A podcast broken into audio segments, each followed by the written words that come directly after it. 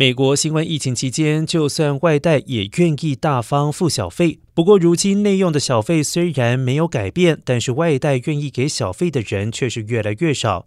这归咎于物价飙涨冲击民众的开支，也因为疫情带来了新支付模式，让人们陷入小费疲劳。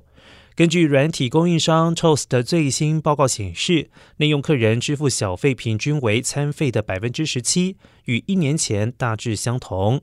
但是外卖方面，餐馆拿到的小费在疫情初期较多，如今却降到平均百分之十四点五。支付软体业者 Square 也发现类似的趋势，从二零二一年三月到今年的二月底。